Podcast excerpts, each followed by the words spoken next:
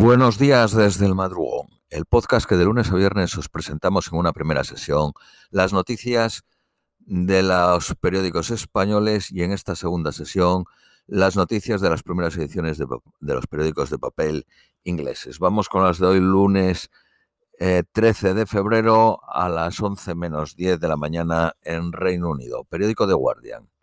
Las autoridades turcas han expedido más de 100 órdenes de arresto por el colapso de edificios en medio de advertencias de que el número de muertos podría doblarse del actual de 33.000 personas muertas.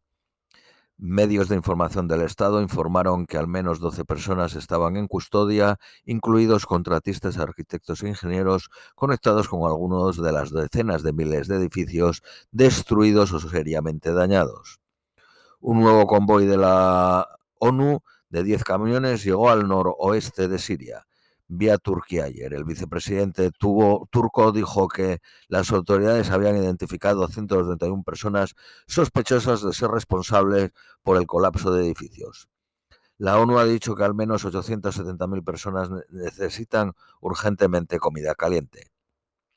Irán ha usado barcos y aviones de líneas estatales para llevar nuevos tipos de drones a Rusia. Se trata de, drones que tienen un rango de 200 kilómetros y llevan dos misiles bajo cada ala y vuelven intactos. El presidente del Comité Olímpico Internacional ha dicho que los gobiernos nacionales no deben decidir quién toma parte en eventos deportivos internacionales. Zelensky, que repetidamente demanda que los atletas rusos y bielorrusos sean prohibidos de participar en los Juegos de París de 2024.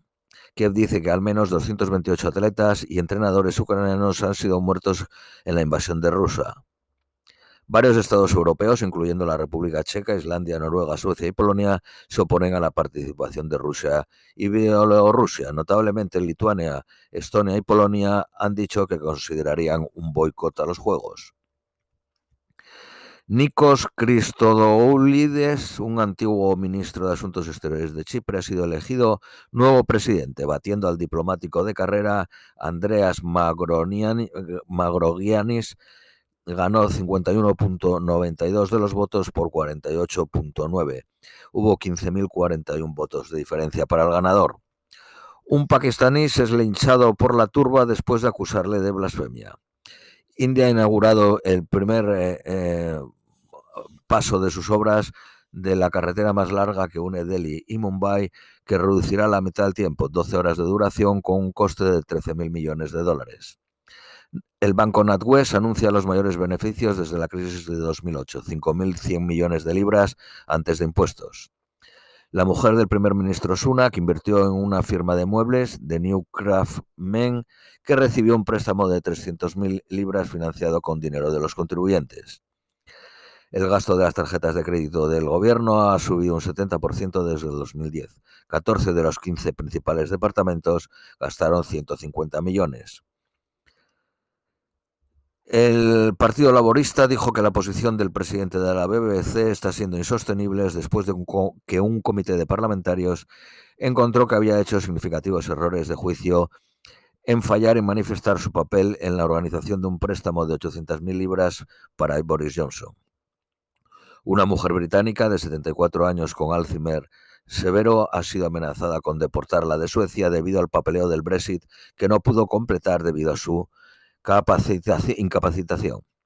Bruselas ha bloqueado las peticiones de Reino Unido de ingresar en el programa europeo Horizon con 100.000 millones de euros por su disputa sobre el protocolo de Irlanda del Norte. Antes del Brexit, la Unión Europea financiaba con mil millones de libras a los investigadores en Reino Unido. Periódico Daily Telegraph. Las enfermeras de urgencia y las de salas de cáncer podrían unirse a las huelgas. Periódico Daily Telegraph. Reino Unido conducirá una revisión de seguridad en la ola de incursiones de globos espías chinos en el espacio aéreo de Occidente. Un bolso de mano de Margaret Thatcher se espera que se venda por 6.000 libras en una subasta. Un incendio ocurrió en el ferry que une la República de Irlanda y Gales el sábado por la noche. Personal del National Health Service viajará a la India para contratar personal. La ciudad española de Salamanca ha roto un acuerdo con una compañía británica que, prometió convertirla en una mini Dubai, en medio de series sospechas de que era una estafa. Se trata de la empresa Peace City Wall, que dijo que iba a invertir 13.000 millones de libras. Periódico de Independent. El número de bares y de pubs que cerraron aumentó un 180%, 280 en el 2021 y 512 en el 2022 armas británicas podrían ser fabricadas en Ucrania. Rusia ha estado sufriendo una media de 824 bajas al día en las pasadas dos semanas.